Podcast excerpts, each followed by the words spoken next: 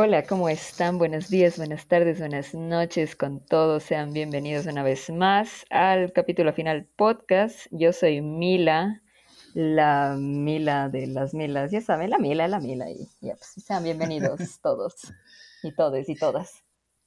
Bienvenidos todas, todos y todes al capítulo final podcast en tiempo-espacio en donde nos estén escuchando. Mi nombre es Chris Javier. Como siempre es un placer hacer este podcast.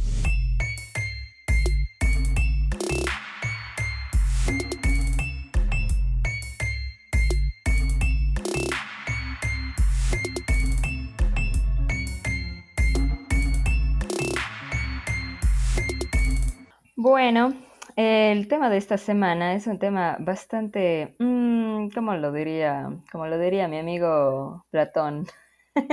Interesante. Eh, el tema de esta semana es nada más y nada menos que el amor, el amorcito, el amor tan bello, tan bonito, tan doloroso y tan interesante a veces.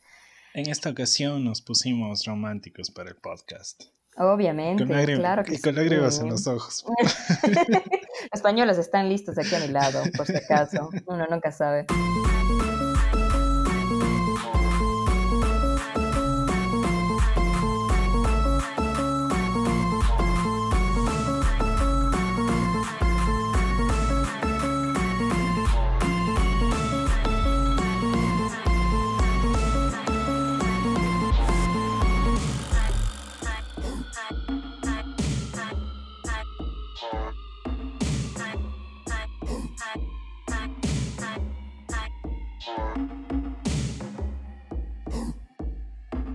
Es esta cosa llamada amor?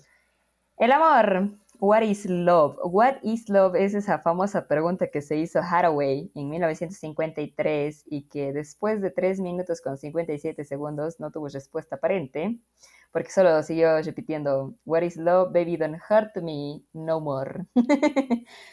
Esta pregunta es, una de las grandes. Es que es pesada. O sea, está. Dice, empieza, no. What is love?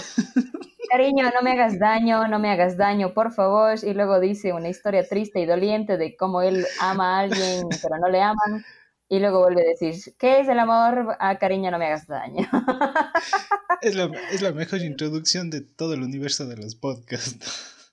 Obviamente que sí, o sea, aquí la calidad, obvio, obvio, al, al, en la cima del éxito. Así como Hathaway no encontró una respuesta, aparentemente la humanidad tampoco, porque a pesar de que esta pregunta es una de las más comunes, este, no hemos llegado aún a una respuesta con la que todos estemos totalmente de acuerdo. Chris, para ti, ¿qué es el amor? Dímelo, quiero saber. Creo que tu pregunta la hiciste a una persona equivocada en estos temas. No, no, no, yo sé a quién hago la pregunta, por eso quiero saber, quiero escuchar de ti, de, este test tan interesante como es aquí mi compañero Chris. ¿Qué es el amor para Chris Javier? A ver, tenía, tenía varios datos, ¿no? De varios autores, de varios escritores, de varios novelistas.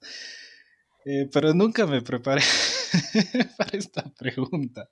Pero contestémosla, contestémosla con todo el poco abanico, con todo el poco bagaje que tengo.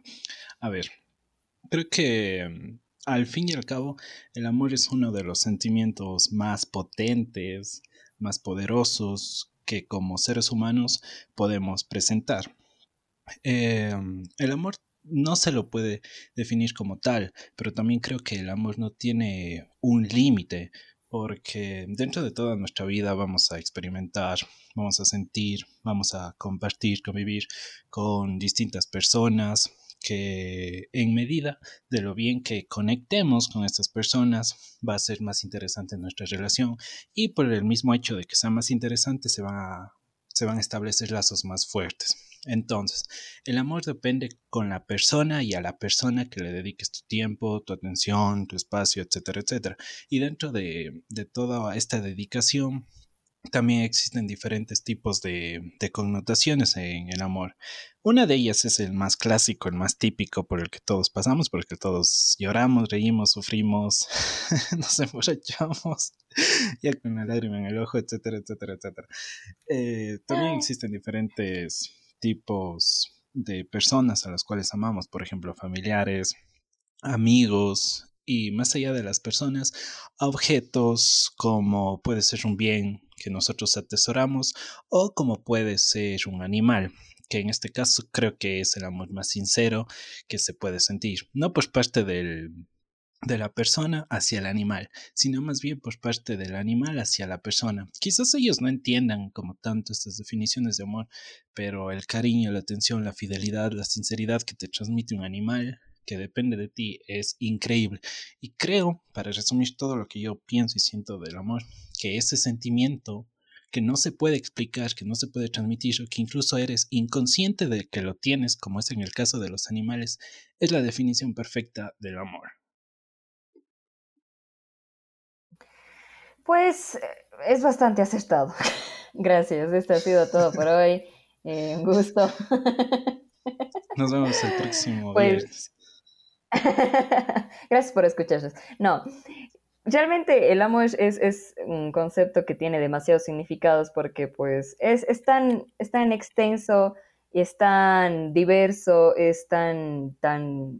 Se habla tanto del amor que, como decía al comienzo, no se ha llegado a un consenso, ¿no? A, un, a estar totalmente de acuerdo con cuál o tal teoría. Yo hace, un, ah, hace, hace unas horas hice unas, unas, pequeñas preguntas en Instagram para los que me siguen y para los que no también, eh, sobre, sobre si creían en el amor y cosas sobre, relacionadas al tema, ¿no? Y era interesante leer algunas de las, de las respuestas que me daban sobre cómo mucha gente tenía estas concepciones que van desde el sentimiento más puro que nace del corazón, que nace del alma, en cambio ya eh, estándares un poco más como que mundanos, en el sentido de que se habla de, la química del amor, del proceso mental que te hace sentir las cosas y como que le quita un poco esa magia. Como, como dijo este, este, mi amigo, mi gran amigo, queridísimo amigo Efraín David Fines Nevares, más conocido como Tito el Bambino, el amor es una magia una simple fantasía y es un sueño. Él me lo dijo a mí, me lo dijo a mí en una de nuestras conversaciones eh, personales que solemos tener. ¿Antes o después de escribir la canción?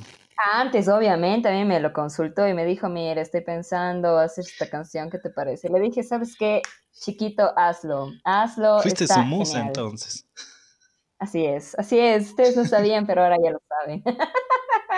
y eso me demanda por, aquí, calumnias. Pero no, es verdad, aunque él diga que no, es verdad. Eh... random en el capítulo final. Para que vayan, vayan teniendo un poco más de cultura musical.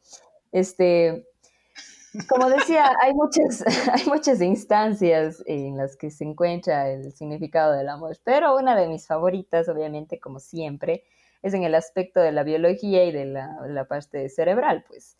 Obviamente el amor es, un, es algo que nosotros sentimos. La mayoría de las personas que me ha dicho que ha sentido amor y que creen en el amor y que sabe que el amor existe, pues coinciden en que es algo que tú sientes, ¿no? Es algo que, es como que sabes que le quieres a alguien, que le amas a alguien y como decía Cris también, a algo, no siempre a alguien. O sea, hay, hay veces que se, esa barrera eh, trasciende a otras instancias. En biología, el amor es considerado como un impulso derivado del instinto de supervivencia que obviamente sirve para preservar la especie, ¿no? Como ya había dicho yo en algunos capítulos anteriores, nosotros estamos designados para, diseñados para sobrevivir, entonces hacemos todo lo posible para preservar nuestra especie, ¿no? Porque no solo buscamos, eh, o sea, yo no, no, no, solo busco sobrevivir yo, sino obviamente si es que yo estoy solo no voy a poder eh, subsistir solo, entonces tengo que estás con más gente y por ende tengo que procrear más gente. O sea, incluso eso está en el ciclo de la vida, que ya todos sabemos, naces, creces, te reproduces y te mueres. Entonces, aquí toda esa magia, esa fantasía y ese sueño del que hablaba mi amigo Tito se va al carajo, porque prácticamente dice eh, que el amor es eso, ¿no? Es, es, es una reacción química de tu cerebro que no es la química que os estáis imaginando, no, no es esa química que uno dice, ay, es que tengo química con esta man y en realidad la man nunca les da chance, sino más bien la química que está en el cerebro. ¿Qué, de, qué, de, qué, ¿De qué habla esta química? Pues nada más y nada menos que de los neurotransmisores. Los neurotransmisores, para los que no saben, son sustancias y son como mensajeros químicos en el cerebro que hacen que sintamos, hagamos y, y regulan ciertas cosas en nuestro organismo. Entonces, para entender la parte biológica del amor, la química del amor, hay que entender un poco eh, la, función que tienen estos neurotransmisores, que es súper, súper cortito. Em, por ejemplo, eh, en, en, muchos estudios se ha visto que en la actividad cerebral, mientras cuando un individuo dice que está enamorado o que siente amor, se activan ciertas regiones y que en estas regiones están eh, actuando estos, estos neurotransmisores, estos químicos, esta transmisión de información desde una neurona, desde una neurona hacia otra. Primero, eh, uno de los primeros que encontramos en este proceso es la adrenalina, que la adrenalina es, eh, digamos, el químico de la activación, o sea, la adrenalina lo que hace es hacer que, estemos, que entremos en estado de alerta, de, de obviamente cuando nos asustamos o cuando vemos alguna situación de peligro, la típica adrenalina que uno siente cuando está cruzando la calle y no se fija y le pite un callo de la nada y, uno se pega un sustazo y se le dilatan las pupilas, el, pulso se acelera. Esa es, eso es lo que hace la adrenalina, ¿no? O sea, la adrenalina, aparte de las otras funciones que tiene, pues esa es una de las principales funciones que hace que entremos en estado de alerta. Luego está la dopamina. La dopamina se le atribuye a la sustancia del placer y de la relajación, entre una de las tantas funciones, una de las tantas funciones que tiene, ¿no? La dopamina también está ligada al, al sistema de recompensa del que hablé también en uno de los, de los, episodios, de los episodios del podcast que decía prácticamente que pues nosotros funcionamos a través de estas recompensas, de la repetición de los comportamientos, ¿no? La dopamina lo que hace es que cuando nosotros eh, satisfacemos una necesidad básica como es comer, dormir o reproducirse, pues sintamos placer. ¿Para qué? Eh, para que lo volvamos a repetir. el placer, o sea, la dopamina viene a ser la recompensa. Eh, entonces, obviamente, volvemos a repetir estos, estos comportamientos. Después está la serotonina, que se le conoce como la, el neurotransmisor el, químico de la felicidad. La serotonina lo que hace es regula los estados de ánimo y también se la asocia al libido sexual, o sea, al, al, deseo del placer prácticamente. También está la oxitocina, que se cree que está directamente ligada al acto sexual, porque ¿Por qué se cree? Porque obviamente, como son químicos, a veces es un poco complicado intentar este, verlos estos en estado propio, natural, en el cerebro. Pero se cree que está ligado al acto sexual porque esta sustancia es liberada durante el orgasmo. Y finalmente está la vasopresina, que es, esta se encuentra involucrada en la fase de la excitación. Obviamente este proceso se encuentra en este se encuentran las hormonas sexuales tanto masculinas como femeninas como son la testosterona y los estrógenos. Entonces, una vez que entendemos estas, estas cositas que están dentro de nuestra mente, de nuestro cerebro, eh, pasamos a entender el proceso de cómo se da eh, químicamente el, el, amor, el enamoramiento, el proceso de, de sentirnos amados y amar al resto. Pues claro que obviamente no está al 100% comprobado porque nuestra mente todavía es un lugar bastante, bastante, bastante amplio por descubrir y por conocer. Y los estudios en cuanto al, campo de la neurociencia son prácticamente actuales, ¿no? O sea, no, no hay mucha historia, pero este, la doctora Ellen Elizabeth Fisher, que es una de las doctoras que más sabe del tema sobre el amor y los químicos del cerebro, la más preparada creo que para hablar de estas cosas, ella nos habla de un eh, proceso que consta de tres etapas. Estas tres etapas son la lujuria, la atracción sexual y el apego. Empezamos por la lujuria, que prácticamente la lujuria es el impulso sexual o la excitación. Estas de aquí están reguladas por la testosterona y el estrógeno y es de corta duración. la mejor parte de todo este proceso de enamoramiento, para no estar sufriendo luego.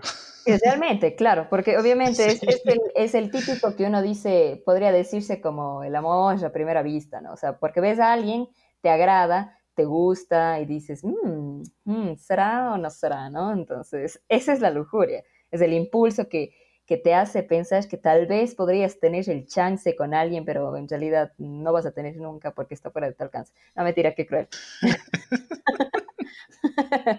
Después de esto, una vez que esto se supera, que esta etapa se supera, eh, vamos a la parte de la atracción sexual, que viene a ser, yo sé que suena como que la atracción sexual es como que me atrae sexualmente y nada más, no, en realidad esta viene a ser el enamoramiento donde aparecen eh, todas estas, estas sustancias que mencioné antes, que son la adrenalina, dopamina, serotonina, oxitocina y demás. O sea, no, no necesariamente solo son esas las, las, sustancias, porque también podemos encontrar cortisol y otras sustancias, pero esas son las predominantes. Esta etapa es la más, la más complicada de todas, porque esta etapa se la relaciona con la obsesión. Obviamente aquí es cuando ya te das cuenta que no solo te gusta, sino que ya estás pensando en algo más, en, como, mm, me gusta esta persona, le voy a mandar, le voy a responder una historia del Instagram y si me responde, pues le damos al chateo intenso y tal vez le invito a un café. Bueno, eso, eso, eso en tiempos de COVID.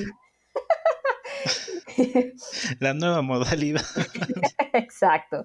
Ahora hay que conformarse con simplemente responderle la historia del Instagram y esperas que te responda y te sigas respondiendo durante el resto de tiempo de cuarentena que nos quede.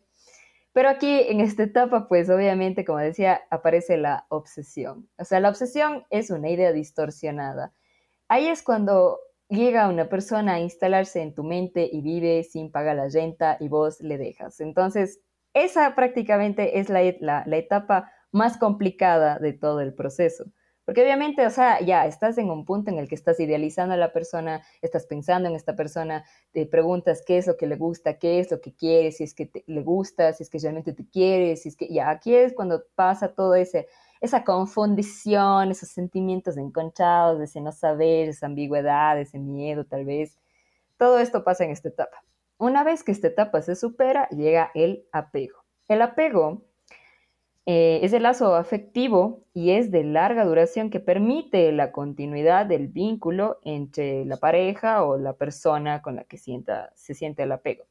En esta etapa aparece la oxitocina y la vasopresina, pues obviamente estas de aquí hacen como que una especie de tira y jale, ¿no? De, o sea, eh, aquí se sube los niveles y acá se bajan, entonces se, ve, se van, vamos encontrándonos con una especie de equilibrio. El apego en psicología se le conoce como la dinámica de largo plazo de las relaciones entre los seres humanos. Eso quiere decir que obviamente no solo existe en relaciones de pareja, en relaciones sentimentales, sino que existe tanto en las relaciones de padres, de hijos, de hermanos y de gente que uno aprecia.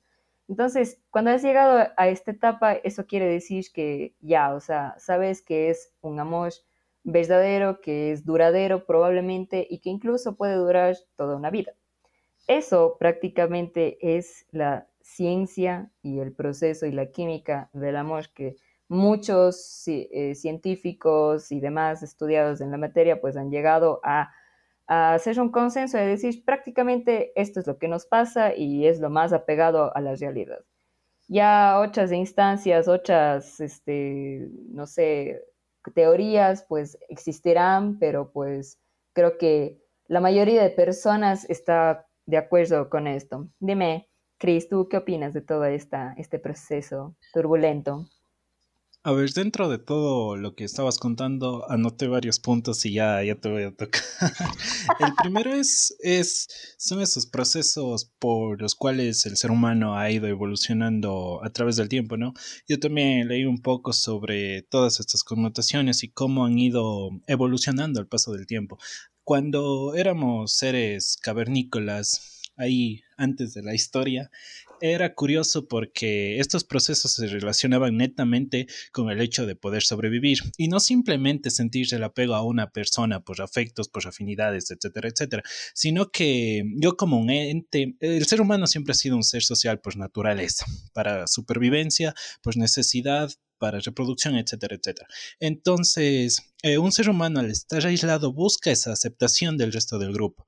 Si ese grupo no lo acepta como tal, va a sentirse, va a sentirse mal. El cavernícola se sentía mal porque no le aceptaba el grupo, porque no le dejaba comer con él, porque no le dejaba dormir dentro de su cueva, etcétera, etcétera. Entonces, este cavernícola eh, se iba a buscar nuevas personas, un nuevo grupo por el cual sobrevivir. Entonces, si el otro grupo le aceptaba, le generaba ese placer, generaba esos impulsos mentales, esa, esos, esos procesos psicológicos para sentirse bien, para sentirse alegre de, dentro de ese grupo. Entonces, esos procesos a través del tiempo, en primera instancia, eh, garantizaban la supervivencia de la especie humana, la reproducción, el cuidado de grupo, convivir para poder cazar animales, etcétera, etcétera.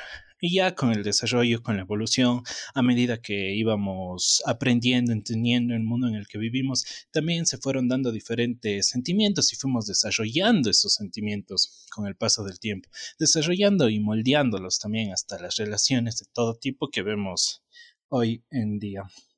Ahora, dentro de estos procesos y ya sentándonos al espacio tiempo temporal, en donde, espacio temporal, perdón, en donde vivimos ahora, es curioso y te quería hacer esta pregunta si dentro de esos tres procesos claves que dijiste para que una persona se sienta enamorada, ¿es posible condicionar o sugestionar a una persona para que psicológicamente se sienta atraído por mí a pesar de que sus gustos físicos en primera instancia, que es lo que más atrae, eh, o sea, no le guste físicamente, hay algo psicológico que pueda eh, conectar estos dos, estos dos puntos, porque yo cuando hablamos de la ley de la atracción le había preguntado a mi amiga que sabe bastante de eso y le dije que si a través de la ley de la atracción se puede se puede lograr obtener el amor de una persona, no porque esté interesado, sino porque me daba curiosidad.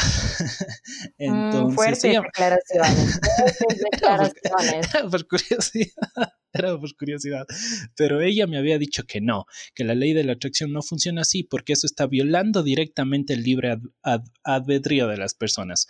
Por lo tanto, la ley de la atracción no funciona para, para conseguir pareja. Entonces, ya, esa es una opción descartada en busca del amor. Ahora, dentro de la psicología, ¿existe esa, esa posibilidad de sugestionar a una persona?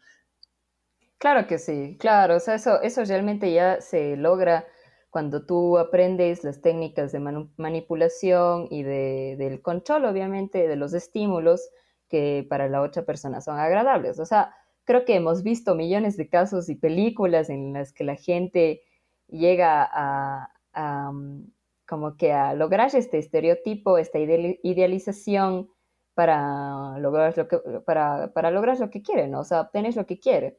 Creo que este, se han dado muchos casos en los que obviamente cuando tú sabes manejas muy bien el, el lenguaje corporal y de señas, más no el lenguaje de palabras, y si, o más bien dicho, si es que logras tú encontrar esta, esta dualidad, ¿no? De, de, saber hablar tanto con tu, con tu cuerpo, con tus manos, con tus señas y con tus palabras, creo que, pucha, le puedes convencer a, a cualquiera, ¿no? O sea, claro que hay gente que es un poco más fácil de manipular que otras, pero sí, sí, de, de que se puede hacer eso, obviamente se puede. O sea, yo puedo, digamos, eh, como que llegar a cambiar mi imagen y mi aspecto para simular un, un estándar de belleza que es mundialmente aceptado, que obviamente ya estuviera cubriendo la parte física de la atracción física, y luego puedo pues eh, simular que estoy, yo que sé, que, que sé que en una, eh, eh, en una población específica el interés para o sea, lo, que debe tener la pareja ideal es que esta persona sepa cantar. Entonces yo me meto a aprender a cantar, pero no tengo buena voz. Simplemente hago hoy unos cuantos truquitos con el autotune o qué sé yo, me hago, me invento una carrera artística. En sí estoy cumpliendo con todos los factores que... O a lo mejor canto feo y eso le causa chiste. También, o sea, también, o sea, pero de que se puede hacer eso sí, realmente sí se puede, se ha hecho no estoy en conocimiento de casos específicos, pero estoy segura de que sí. Es más, desde hoy voy a ir a buscar y cuando sepa, les compartiré aquí en algún día, no sé.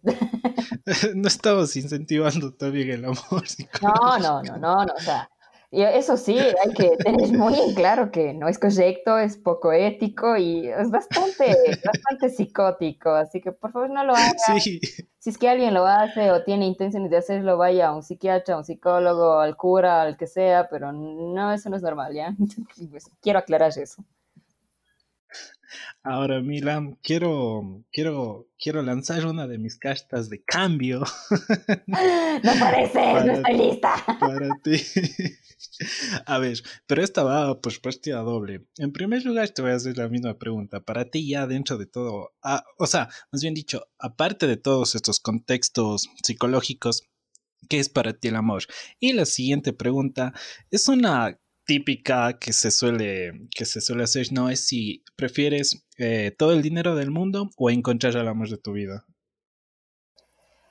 A ver, a ver, primero la, primera pregunta, respondiendo, respondiendo así con sinceridad, para mí el amor es una mafia, no mentira, no. el amor es un sentimiento, creo, o sea, personalmente yo creo que es uno de los sentimientos más puros que podemos sentir. Ya sea que creamos en la parte, en la teoría biologista, que creamos en lo que creamos, siento que el amor realmente es uno de los sentimientos más hermosos, puros y, bellos que puede existir. Y, o sea, respondiendo a la, a la, a la otra pregunta, no sé, no mentira. eh, la respuesta es la de, la de, de Diosito, mentira, no, ya basta. este, chuta, déjame pensar, te respondo en unos cinco minutos. creo que, creo que, a ver, quitando, quitando, o sea, un poco, un poco la, las, no las ideologías, sino más bien estas concepciones, supongo, ¿no? Creo que no sé. Oye, Tienes que ser valiente, Mila, solo dilo. Me, me repito la pregunta, es que no entendí. Ay, a ver, em, déjame pensarlo. No sé, no sé, no sé, ahorita me tuve un bloqueo así increíble, increíble y no sé por qué, creo que me puse un poco nerviosa por la pregunta, en serio. Pero eso no quiere decir que esté ocultando nada, simplemente soy un ser humano que tiene momentos así, pero puede ser que que me, haya pasado algo por ahí. Ya ven, esa química del cerebro, mi química, por ejemplo, para la gente que no sabe, mi química no funciona bien. Les comento desde ya para que vayan entendiendo un poco de qué va esta cosa. Mi química cerebral no funciona bien, entonces hay, hay que, hay, hay más o menos un poco de sentido a lo que está pasando en estos momentos precisos. Ahí más o menos está la respuesta. Sí, prácticamente. O sea, mi respuesta es esa. Mi química cerebral no está. Ah, ah, hay que leer entre líneas también. Sí, Dentro de todos estos conceptos, dentro de todas estas ideologías del amor, también hay varios, varios escritores, varios novelistas, varios guionistas, varios directores de cine, varios músicos que han hecho gala y que se han servido del amor como musa, como inspiración para narrar sus cuentos. Lastimosamente yo no he leído muchos libros de amor ni he visto ninguna película de amor como para ahondar en el tema. Pero hay uno que vale por mil, que es El amor en los tiempos de cólera del Gabo, de Gabriel García Márquez, que sí lo leí. Pan el Gabo, ya saben, todos son mis fans. y, que, y que me pareció bellísimo por, en primer lugar, por la historia. Gabriel García Márquez es un escritor que logra conectar desde el primer momento con su narrativa, con la forma de que crea los ambientes. A veces caen en descripciones muy densas pero son necesarias y crean un ambiente bonito, te dan esa imagen acústica en tu cerebro de lo que está pasando. Pero bueno, más allá de eso, hablemos un poco de este libro, ya que en el fin mismo de este libro, y ojo, como siempre, esta es una apreciación personal, es lo que yo entendí del libro cuando lo leí, es que la cólera, esta enfermedad que es la cólera y el amor son lo mismo ese, ese es el resumen, esa es la idea que da Gabriel García Márquez acerca del amor. ¿Por qué? Voy a contarles un poco la historia del libro, como siempre sin hacer muchos spoilers, lo más básico, lo que se puede contar. El amor en tiempos del cólera eh, se desarrolla durante una pandemia, sobre la pandemia de, del cólera. Dentro de esto existen dos enamorados que se conocen cuando son muy jóvenes y, y se cuenta toda la historia de amor a través de su vida hasta que mueren. Se encuentran dentro de una pandemia, por esta pandemia Fermina que es una de las protagonistas, se muda huyendo justamente de esta pandemia del cólera. Fermina conoce a alguien más en ese proceso de mudanza. Este dato es súper importante, ténganlo en cuenta. Y el otro protagonista es Florentino. Florentino se enferma aparentemente de cólera y empieza a sentir todos los malestares producto de esta enfermedad. Se queja por dolores del corazón y voy a citar una frase del libro. Pero el examen le reveló que no tenía fiebre ni dolor en ninguna parte y lo único concreto que sentía era una necesidad urgente de morir. Le bastó con un interrogatorio insidioso, primero a él y después a su madre, para comprobar una vez más que los síntomas del amor son los mismos que del cólera. Esto se remonta a que él sufrió por la partida de su amada y se enfermó, aparentemente de cólera. Pongámonos un poco en contexto tiempo espacial nuevamente. Imaginémonos que ahora con esta pandemia del COVID-19, aquí teniendo libros, pero que conectan perfectamente con la realidad, imaginémonos que tenemos eh, un amor y que ese amor por el COVID para no contagiarse se muda a una isla una isla súper alejada de toda la sociedad. Entonces nosotros empezamos a tener tos, cansancio, fiebre, eh, todos los síntomas del COVID-19 y lo asociamos directamente con, la enfermedad. Pero no, resulta que en el fondo él no tenía absolutamente nada, simplemente estaba sintiendo dolor por la pérdida, por la partida más bien, de, de su amada, a la mujer que amó durante toda su vida prácticamente. Entonces en este libro el amor y la cólera se, puede, se pueden interpretar como un simbolismo prácticamente es lo mismo. Esta nueva pareja que conoció, como ya les había dado este, este dato, Fermina, era un doctor. Ese, ese doctor estaba en la búsqueda irreparable, era un doctor constante, superhumanista, que buscaba sí o sí darle fin a esta pandemia de la cólera. Mientras que por su parte Florentino eh, se enfermó y todos sus deseos eran de sufrimiento. Entonces, desde este punto se puede entender que tanto la cólera y como el amor se, se ven desde el mismo punto, se, siente lo, se siente lo mismo. Y existen personas que están en una búsqueda constante de ese amor, que están en, en la lucha, que están en la constante búsqueda. Y finalmente, como lo habíamos visto con el budismo, esto crea una sensación de sufrimiento, de tristeza. La búsqueda de todos los placeres al fin de los días o al fin de los tiempos va a crear este sufrimiento, mientras que por su parte existen personas que simplemente se alejan de este amor y quieren erradicarlo, al igual que la cólera, y se enfocan en otras cosas como son crear su reputación, crear su trabajo, crear,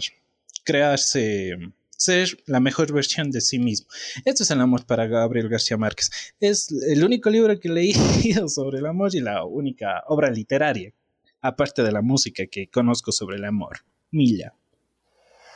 Yo creo fielmente que te hace falta leer un par de libros de John Green. Créeme que con eso vas a entender todo lo que es el amor. Yo estoy segura, se los recomiendo a cualquiera, especialmente bajo la misma estrella. Me tiran allá. no, no, eh, muy, mucho respeto. mucho respeto para quienes les guste eso, ¿no? O sea, yo también lo leí, créanme, no, no, no es que estoy hablando por hablar, no. Sí, sí yo también me obsesioné y hasta lloré. Bueno, ¿ustedes qué creen? Yo también tengo sentimientos. este, así tomando, tomando este ejemplo de, esta comparación entre la cólera y el amor, este, yo, por ejemplo, eh, me he dado cuenta de que el amor en realidad también se puede comparar con algo tan fuerte y tan, tan como catastrófico como, la, la, adicción. ¿Por qué? Porque en la adicción prácticamente se dan los mismos procesos que en el amor. O sea, si es que nos vamos a, a los procesos de cómo se da la adicción, primero tenemos lo que es la, la tolerancia, la abstinencia y luego la recaída. Entonces, cuando uno eh, se enamora, pues eh, entra en contacto con, con esta persona, em, esta persona obviamente tiene su forma de ser, eh, nosotros de alguna forma encajamos con esta persona, nos agrada, toleramos a esta persona y empezamos a gustar de esta persona, a, sentirnos seguros, cómodos en su compañía. Y después, obviamente, viene la abstinencia, pues que es cuando ya esta persona ya no está presente, se va, nosotros ya no le vemos, pero obviamente hay esta necesidad de volver a, ver a esta persona, entonces es la recaída. Entonces, imagínense lo fuerte que puede llegar a ser, ser el, amor, ¿no? O sea, siempre dicen de que de amor nadie se muere, ¿no? Pero yo creo que si, si, si es algo tan fuerte, si es que dentro de nuestra mente se dan tantos procesos como, como los que mencionaba anteriormente, yo creo que realmente el amor, o sea, un, un, desamor puede ser tan, tan perjudicial como, como cualquier otra instancia. O sea, no, no, no tan al extremo, ¿no? O sea, estoy segura de que en el mundo debe existir personas que se han muerto de amor, estoy muy segura. Hay una, una canción de Rosalía que se llama La hija de Juan Simón, creo, y que creo que, creo que es alguna, alguna especie de cover o algo así de alguna canción flamenca, porque no, no estoy segura si es de la autoría de Rosalía, pero habla de que, así cuenta la historia de una niña que se murió de amor, así de la nada, o sea, no te dice nada más, entonces uno dice, ¿cómo es que se puede morir de amor una niña? Y, y, te, lo pones a pensar si dices, chutas, que, ¿cómo es que te vas a morir del amor? O sea, te deja tu ex, ese ex, el tóxico, el ex que no te deja hacer nada, el que te pone a los cachos y te quieres morir por eso, mija, no, ponte las pilas, o sea, ¿cómo, cómo va a ser posible? Pero resulta pues que obviamente cada mente, cada persona siente de una manera tan especial y tan intensa en ciertos casos que puede llegar a ser, a, a, ¿cómo, ¿cómo, es el término este?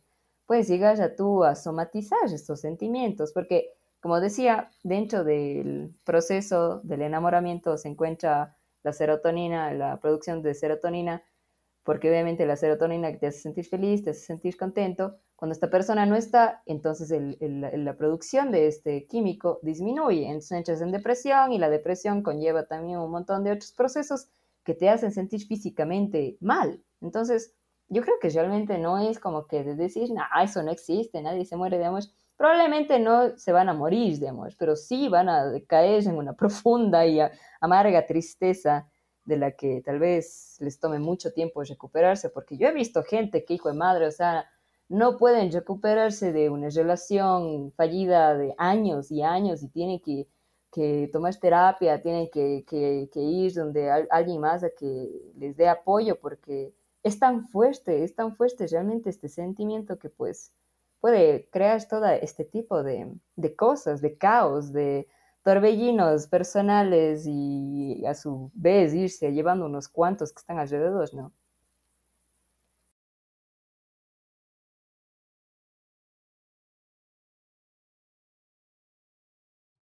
Y dentro de todos estos procesos, ¿no? De, de la recaída, me hiciste acuerdo de algo súper chistoso. Existen demasiados memes respecto a las recaídas de amor que sufrimos con nuestros ex. Y me causa. Son los, son, los, son los memes que yo más disfruto en la vida. No tienes idea cómo me causa demasiada risa. Y justamente esas recaídas se deben a estos procesos de, entender el amor como una droga porque sentimos satisfacción, nos causa alegría, nos causa bienestar, a veces nos pone más activos, sacamos otros lados de nosotros que no conocemos. Entonces, este símil que se le hace con la droga me parece me parece súper acertado. A raíz de eso, cuando terminamos una relación, le damos punto final, la, terminamos por algún motivo, el que sea, siempre queremos volver donde fuimos felices. Uno vuelve siempre a los viejos donde ama la vida. Chabelita, donde estés, sí. mando un abrazo fraterno.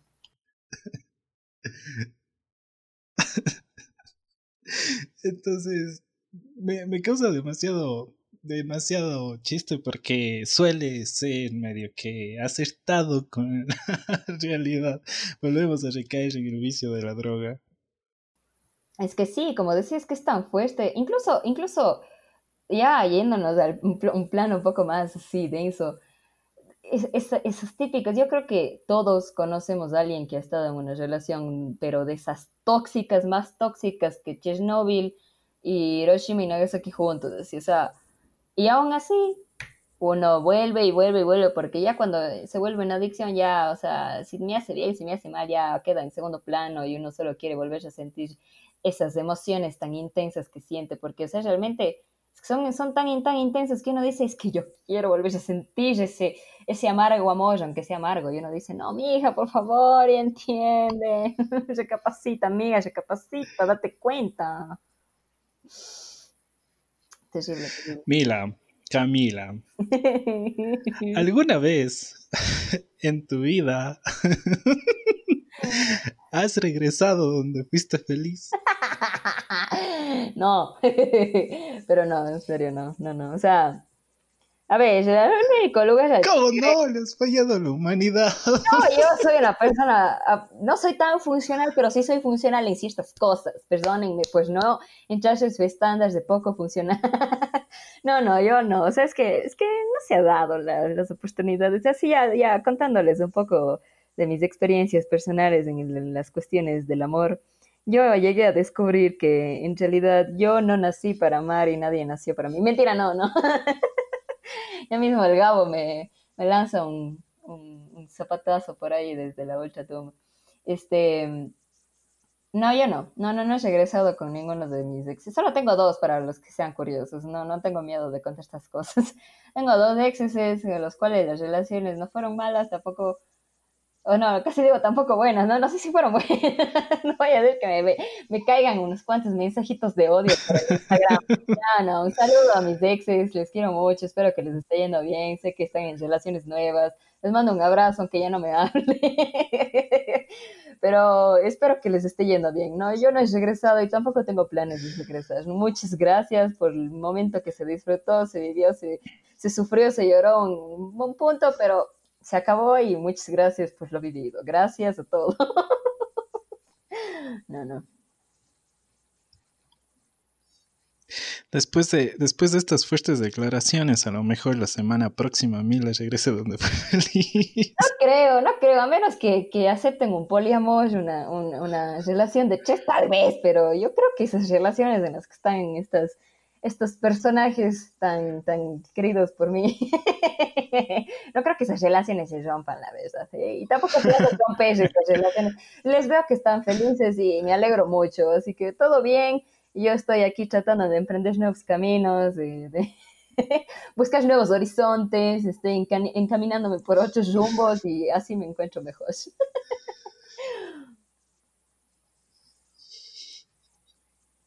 Entonces Mila no ha regresado ni va a regresar donde alguna vez fue feliz. Pero como aquí, en el capítulo final podcast, siempre hay dos caras de una misma moneda. Vamos a tener el testimonio de mi ex. no, mentira, Oye, Dios mío. Oye, no, no, no. Esto, esto, tiene que ser mundial. Es más, ahorita sí acabas de abrir la caja de Pandora. Yo no sé cómo se llama, para que sepan. Yo no sé cómo se llama, pero lo voy a buscar y lo voy a preguntar y les voy, a contar en el próximo episodio. Ya, ya, ya dije. No, no, no, no, no. Es mentira. Em, a ver, hablemos un poco de, em, de, em, de, la relación más que más me ha marcado. No porque haya sido mala. De hecho, creo que fue bastante, bastante bonita. O sea, fueron dos años y medio bastante bonitos de mi vida. Eso sí, nadie lo va a quitar. Ahora bien, yo al principio de este podcast dije que no, que no conocía, que no había sentido como tal el amor, porque creo que eso requiere procesos eh, de crecimiento, de evolución, de nuevas experiencias, nuevos conocimientos, nuevos, nuevos rumbos. Eh, en esa relación, obviamente, intenté siempre dar lo mejor de mí, pero nunca surgió como que una conexión tan fuerte como para decir, no, que bestia yo con esta relación, me voy de largo toda mi vida, me voy a casar, que bla, bla, bla. Nunca sentí eso y creo que ese tipo de sentimientos, sensaciones también están ligados bastante fuertes con el amor. Es decir, hasta que yo no haya experimentado eh, más relaciones, em, nunca voy a saber a quién amé de verdad o a quién o, por qué persona tuve el sentimiento más fuerte. Y tampoco se trata obviamente de competir entre una u otra persona. Simplemente digo que yo al final de mis días, ya cuando no sé, me esté muriendo, voy a decir, ah, ¿sabes qué? Yo creo que a X persona sí le quise más que a X persona. Entonces, por X persona sí creo que sentí eh, verdadero amor o por X persona no sentí verdadero amor. Por eso, por eso va a mis declaraciones del principio. Todavía no creo que sé lo que es sentir el verdadero amor. Ahora, si con esta persona que duré dos años y medio eh, sentí verdadero amor, pucha, no ha sido tan bonito. Bueno, bonito sí, pero, pero fuerte no. A la final uno siempre, bueno, no siempre, mire la, la, excepción. Uno siempre regresa donde fue feliz. Y regresar donde fue feliz es, trae más problemas Es que yo creo que, verás, aquí hay un problema grande y es la idealización que tenemos de las personas, ¿no? O sea, yo personalmente, en cambio, por mi parte, como dije, yo he tenido dos relaciones en mi vida. y estas dos relaciones, les cuento, duraron tres y cinco meses cada una. Estoy hablando de que la última relación que tuve, que duró cinco meses, fue hace cuatro años, cuando yo tenía 17 años. Así que entiéndase que yo era todavía una pequeña Mila adolescente que no entendía así estas cosas. Pero aún así, yo puedo decir que yo sí llegué a amar a estas personas. Bueno, mm, la primera, no, sé, no, no, sabría decir si es que realmente le llegué a amar así porque tenía 15 años y, no tenía ni, la más mínima idea de lo que estaba haciendo ni por qué lo estaba haciendo. Así que podría poner en duda esa relación, que fue mi primera relación. Pero la segunda yo siento que sí sentí eh, esto, esto que llamamos el amor, porque pues eh, esto pasó de ser en realidad una, una amistad, que, o sea, empezó siendo una amistad de muchos años y que ya pues luego trascendió a ser una relación y que bueno, no se dio por muchos motivos que ya no voy a poner a discutir esas cosas porque luego andan de sapos y no me conviene. Pero yo creo que, de, que, podría decir que yo sí llegué a, conocer el amor. Pero a lo, que, a lo que quiero llegar es que gracias a estas concepciones y a estas experiencias que a lo mejor no fueron de muy largo de ya me puede decir, ¿cómo puede ser que tú llegaste a amar en tan solo cinco meses de relación? Como decía, eh, antes de, entrar en una relación había sido una amistad larga de muchos años, eh, de mucha confianza, de, conversar prácticamente todos los días un poco más y, demás. Yo me di cuenta de que el amor no solo es esta concepción que tenemos de, del amor entre pareja, ¿no? O sea, no es como que solo vas a amar con quién te vas a casar o con quién estás de novio, de novia, de novie, o sea, el amor existe en demasiadas formas, en demasiados colores y sabores que creo que ponerse a pensar que no, uno no ha sentido verdaderamente el amor porque no ha estado en una relación o porque tal vez la relación no fue tan buena, creo que es quitar de, poner de lado tal vez las demás eh, manifestaciones del amor. Aquí voy a contar una experiencia muy bonita que, que creo que la mayoría de personas que me conoce y que me conoce ya de tiempo sabe que yo en mi vida tengo una persona muy, muy, muy, muy, muy especial a la que yo puedo decir que amo con todo mi corazón, que es mi mejor amiga. Y yo a ella igual la conocí en el colegio, ella es, es, es una chica muy bonita, muy linda, muy tierna. E incluso, o sea, para que entiendan más o menos esa intensidad y ese amor que se puede sentir por una persona, mucha gente pensaba que estábamos en una relación y yo de, a ver, permítanme, les voy aclarando. Gracias por pensar eso, porque de alguna forma veo que entendiendo. Es una de las mejores historias que tiene mí. es que sí, sí, o sea, es algo que yo le puedo contar a cualquiera, que mucha gente pensaba que estábamos en una relación, yo y mi mejor amiga, hasta mi mami una vez me preguntó como que son solo amigos, y yo sí, mami, por favor, ¿qué pasa? y o sea, por un lado, al comienzo sí era un poco incómodo porque era como que, chuta, ¿qué, ¿qué van a pensar? Que yo soy aquí una profanadora de niñas, pero en realidad luego me di cuenta de que esa percepción que se veía era porque el amor que se sentía para, por, esta, por esta persona era tan fuerte que la gente pensaba que estábamos en una relación porque era un amor verdadero, o sea, y yo ahí me di cuenta de que el amor no siempre es como ese amor que nos pintan idealizado, de que es una persona de la que te enamoras y que tiene que cumplir con todos los estándares y demás cosas, porque no es así, o sea, no, el amor también, el amor no siempre dura, para, toda la vida. El amor es un sentimiento que cambia, que crece, que se transforma, que se va, que, que, que le puede, puede pasar muchas cosas, ¿no? Entonces, yo aquí me di cuenta de que el amor puede trascender muchas más formas de las que estamos acostumbrados, que no solo significa estar en una relación con alguien, y que, que realmente hay un montón de, de manifestaciones. Yo creo que la más importante, creo yo, la más importante de todas y la que en realidad debería, creo que ser la primordial, es el amor propio. O sea, el amor autopersonal, el amor que uno tiene hacia uno mismo. Y que no, no o sea, no, no hay que confundir eso con el, narcisismo, que, es el egocentrismo, sino más bien es el amor que uno tiene por su propia persona, por, por, por quién eres, por lo que haces, por lo que tienes para ofrecer, ¿no? O sea, yo creo que en realidad ese debería ser el enfoque, que en realidad muchas veces no lo es, y más bien se va enfocado, nos, nos enseñan que hay que ser buenos hombres y buenas mujeres para que encontremos buenos hombres y buenas mujeres que nos quieran. Y, y yo creo que en realidad nosotros deberíamos ponernos primero para entender de cuáles son nuestras capacidades, nuestras debilidades y de esa forma encontrar a alguien que nos complemente, más no que nos, nos complete, sino que nos complemente y que podamos funcionar de alguna forma en un equipo rocket y tratar de conquistar al mundo. Pero yo creo que obviamente, como les decía, cuando uno encuentra a alguien con el que se identifica tanto y llega a querer tanto y, a manifestar tanto ese amor, se da cuenta de que el amor es real, que existe y que, y que es lindo y que es bonito y que no necesariamente tiene que ser como esas canciones costavenas que te ponen en una cantina a las 3 de la, a las 3 de la mañana cuando ya no, está, ya no puedes más después de que ya te pusieron todo un, una playlist de, de JJ ya cuando ya no puedes dar más, o sea, ya y te ponen esas canciones que te hablan de un amor tan triste y tan amargo no, no solo es eso, ¿no? El amor yo creo que es algo muy, muy, muy, muy lindo y que eh, creo que todos deberíamos tratar de buscarlo, más no de, de, que sea nuestro, nuestro objetivo, ¿no? O sea, y que si no encuentras el amor fracasaste en la vida, o sea, de, de, buscarlo porque estoy segura que debe estar por ahí, ¿no? Que debe estar ahí cerca, el amor a tus padres, a tus hermanos, a tu pareja, a tu mascota, quién sabe, incluso el amor ya está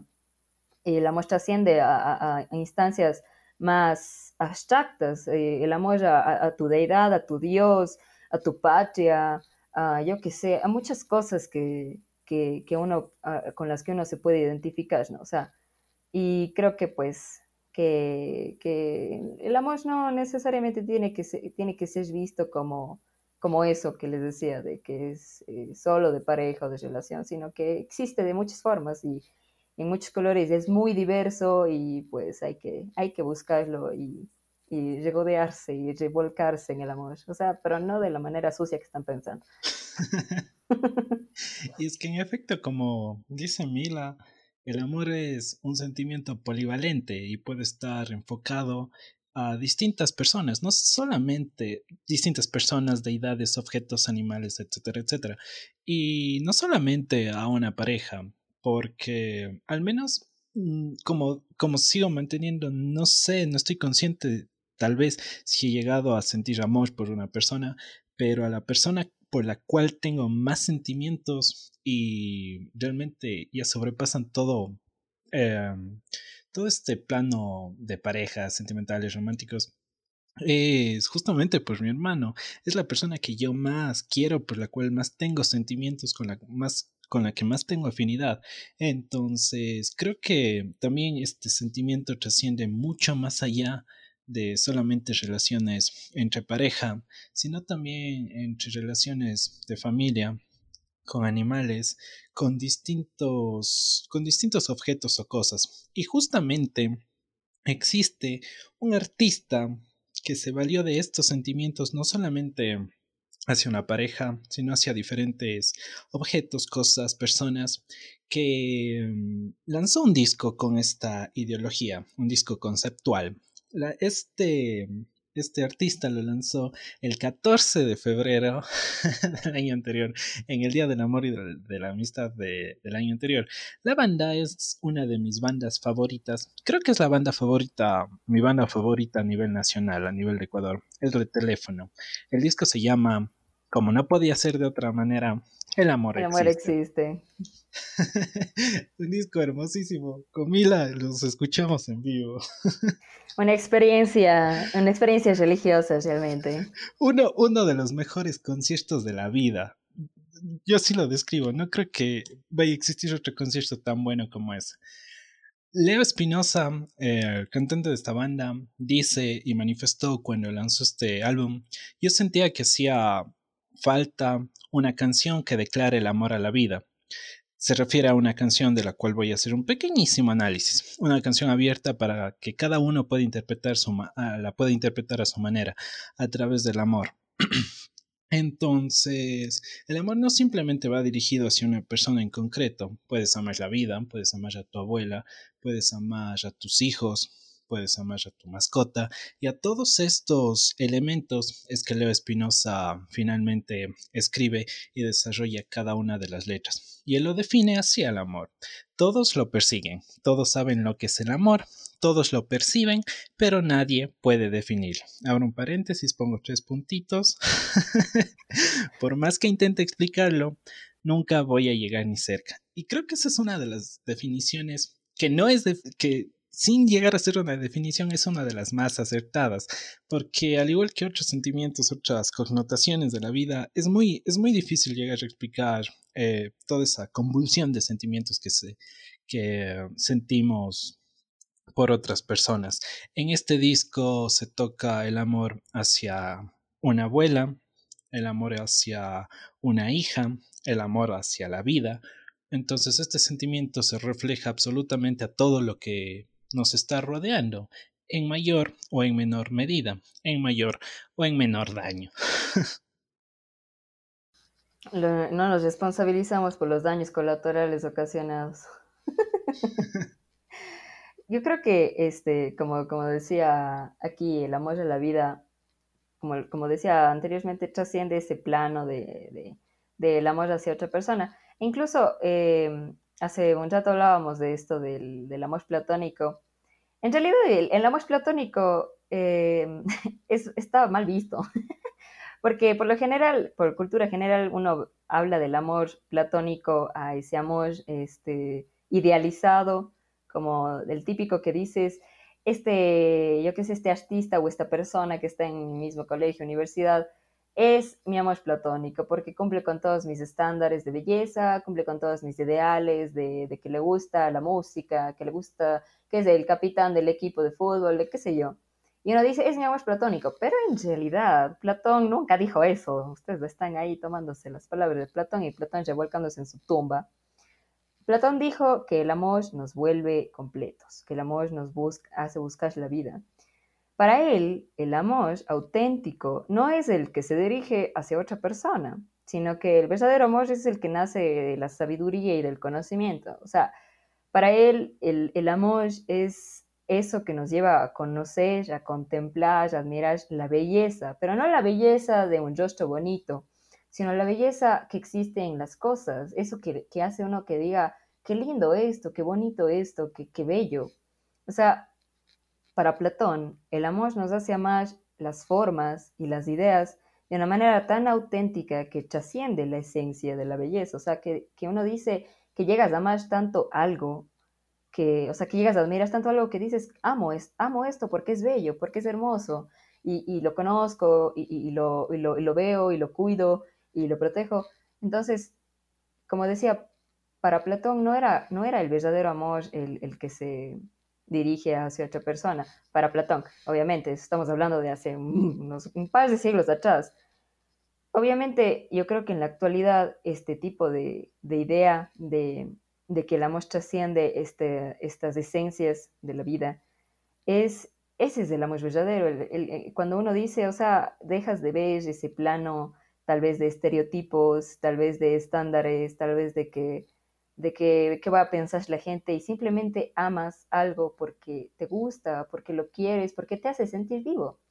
Porque el amor en sí es, es prácticamente esa sustancia que te mueve a hacer cosas, porque por amor se han hecho miles de locuras, se han escrito libros, discos, álbumes, se han hecho películas en nombre del amor, como decía Chris al comienzo, y, o sea, para mí decir que el amor no existe, que simplemente se queda en ese plano biológico, es como que quitarle un poco esa, esa magia, o más bien dicho, esa esencia que tenemos los humanos de ver las cosas de una manera más estética y más delicada, ¿no?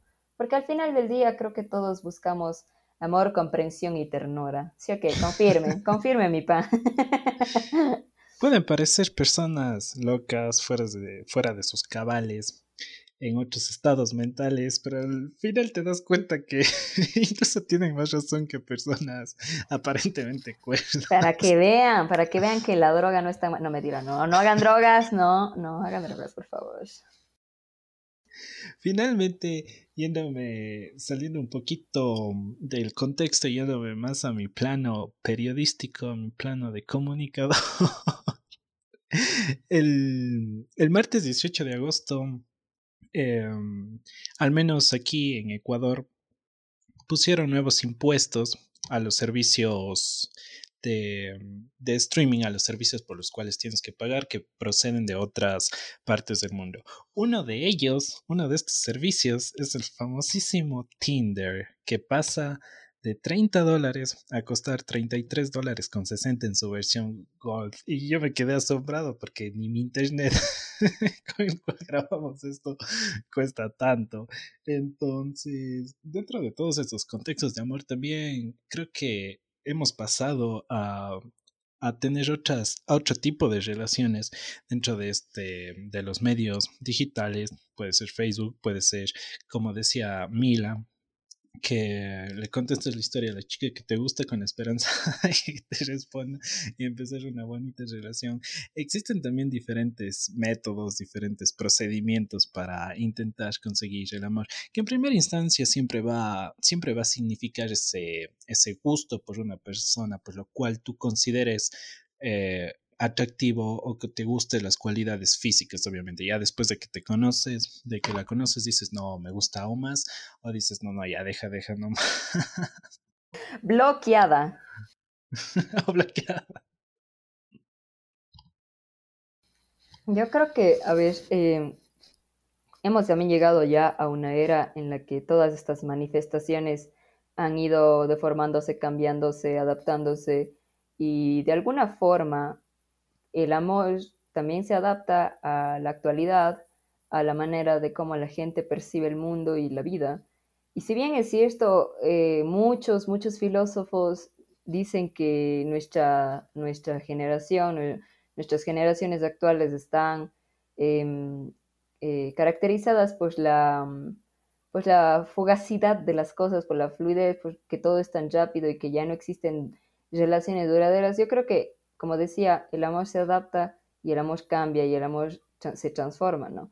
Entonces, creo que eh, si estas ideas eh, que, venían del pasado, que a lo mejor tú te tienes que enamorar de una sola persona y que si no encuentres el amor de tu vida, entonces fracasaste en el amor, o que si es que a lo mejor no, no, no, te, no te fue bien en, yo qué sé, en tu relación, en tu matrimonio y te divorciaste, entonces te fracasaste en el amor, o que yo que sé, que simplemente nunca has podido tener una relación en tu vida. Yo creo que son concepciones que ya deben como que irse dejando de, un poco de lado, porque como decía, yo creo que el, amor es, es, es, trascendental, ¿no? Y, y, como ya explicábamos, existen varios tipos de, de amor, no simplemente el amor romántico. Y es importante tener en cuenta eso y valorarlo, porque como decía, al menos para mí, el amor es un sentimiento muy bonito yo siempre he dicho que mientras dure hay que disfrutar, ¿no? O sea, eh, uno sabe que se arriesga porque a lo mejor la, la chica, el chico que me gusta, tal vez me rechace o yo no le guste de igual forma, pero mientras uno esté en ese, en ese estado un poco hasta de chance, un poco adictivo, como estar bajo los efectos de alguna sustancia y uno lo disfrute, obviamente, mientras sea sano, no, no vayan a creer que cualquier relación tóxica que se encuentren pueden, no, no, o sea, cuídense amigos, por favor, amigos, dense cuenta. Eh, creo que mientras dure ese, ese periodo de prueba gratuito de tres meses, hay que disfrutarlo, o sea, yo siempre he dicho que de alguna forma le tenemos miedo al amor un poco por todas estas ideas que nos han, nos han, hemos visto, que nos han contado.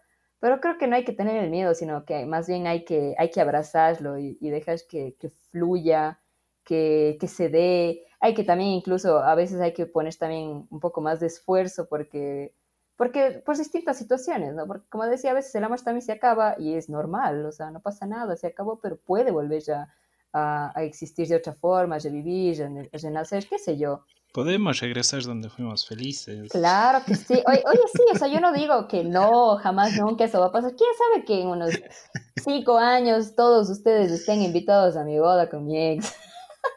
o sea, yo por mí, no, no tengo ningún problema, ¿no? Pero, mentira. o quién sabe que en realidad en unos cinco años todos estamos invitados a la boda de mi ex, pero yo no sea la novia, sea otra. Entonces, Em, yo creo que estas ideas de que el amor tiene que ser de tal o cual forma, no, sí, simplemente el amor hay que dejarlo ser. Y el amor hay que quererlo, amarlo, cuidarlo, protegerlo, buscarlo, no sé, pero mientras, mientras esté, mientras esté presente, mientras uno lo sienta, creo que hay que disfrutarlo. Así que si voy a motivar lo único en la vida, lo que voy a motivar durante la época de pandemia es que les respondan nomás la historia a esa persona que les gusta. Sí, a, lo mejor, a, lo, mejor, y, a lo mejor y se da algo. Esa es la única motivación que yo voy a, dar en mi vida. Así que inténtenlo. ¿Por qué no? Puede que funcione. Eh, además de eso, siempre intenten amar a sus familiares, que ese sentimiento sea recíproco, recíproco amen a sus animales, amen a sus mascotas, amen a la vida y sobre todo ámense a ustedes mismos, que es el primer paso para salir al mundo exterior. Y yo les puedo decir que no usen drogas y que se suscriban y le den like. La única droga que les recomiendo es la droga del amor, amigos. Es natural, es natural, es más natural que marihuana. O sea, ya para qué, para qué más. La única droga que les recomiendo es la droga del capítulo final. También. En todo caso, pues nada. Si es que sienten que no han encontrado aún el amor, tal vez no estén listos y no hay presión, no tienen que salir y, y, y buscar y gritar ahí en la calle que alguien los ame.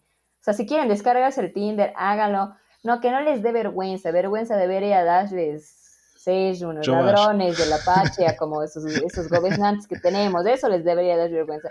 Pero tener Tinder, tener Grindr, tener quién sabe qué otras aplicaciones, eso no tiene que nada. Si ustedes quieren encontrar el amor porque sienten que eso los va a sentir, a hacer sentir mejor, posiblemente que sea así, pero que también que sea natural, que no sea forzado, abran bien los ojos, amigos, que no cualquiera no cualquier chiquito aquí bonito que te hable así medio lindo tiene buenas intenciones, ¿no? Hay que cuidarse, hay que cuidarnos entre todos y siempre hay que ser honestos. Y amas mucho, querés mucho, quiéranse a ustedes y quieran a los demás. Es siempre lo que les digo yo. Yo los quiero, aunque ustedes no me quieran a mí, yo sí les quiero.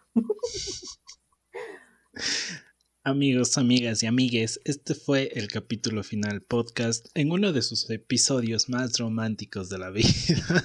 Este capítulo va dedicado a... Ah, ahí están de A la persona a la que le va dedicado esto ya lo sabe. Ya, sabemos, ya lo sabe, así que mm, mi amiga que estás viendo esto, te mando un besito.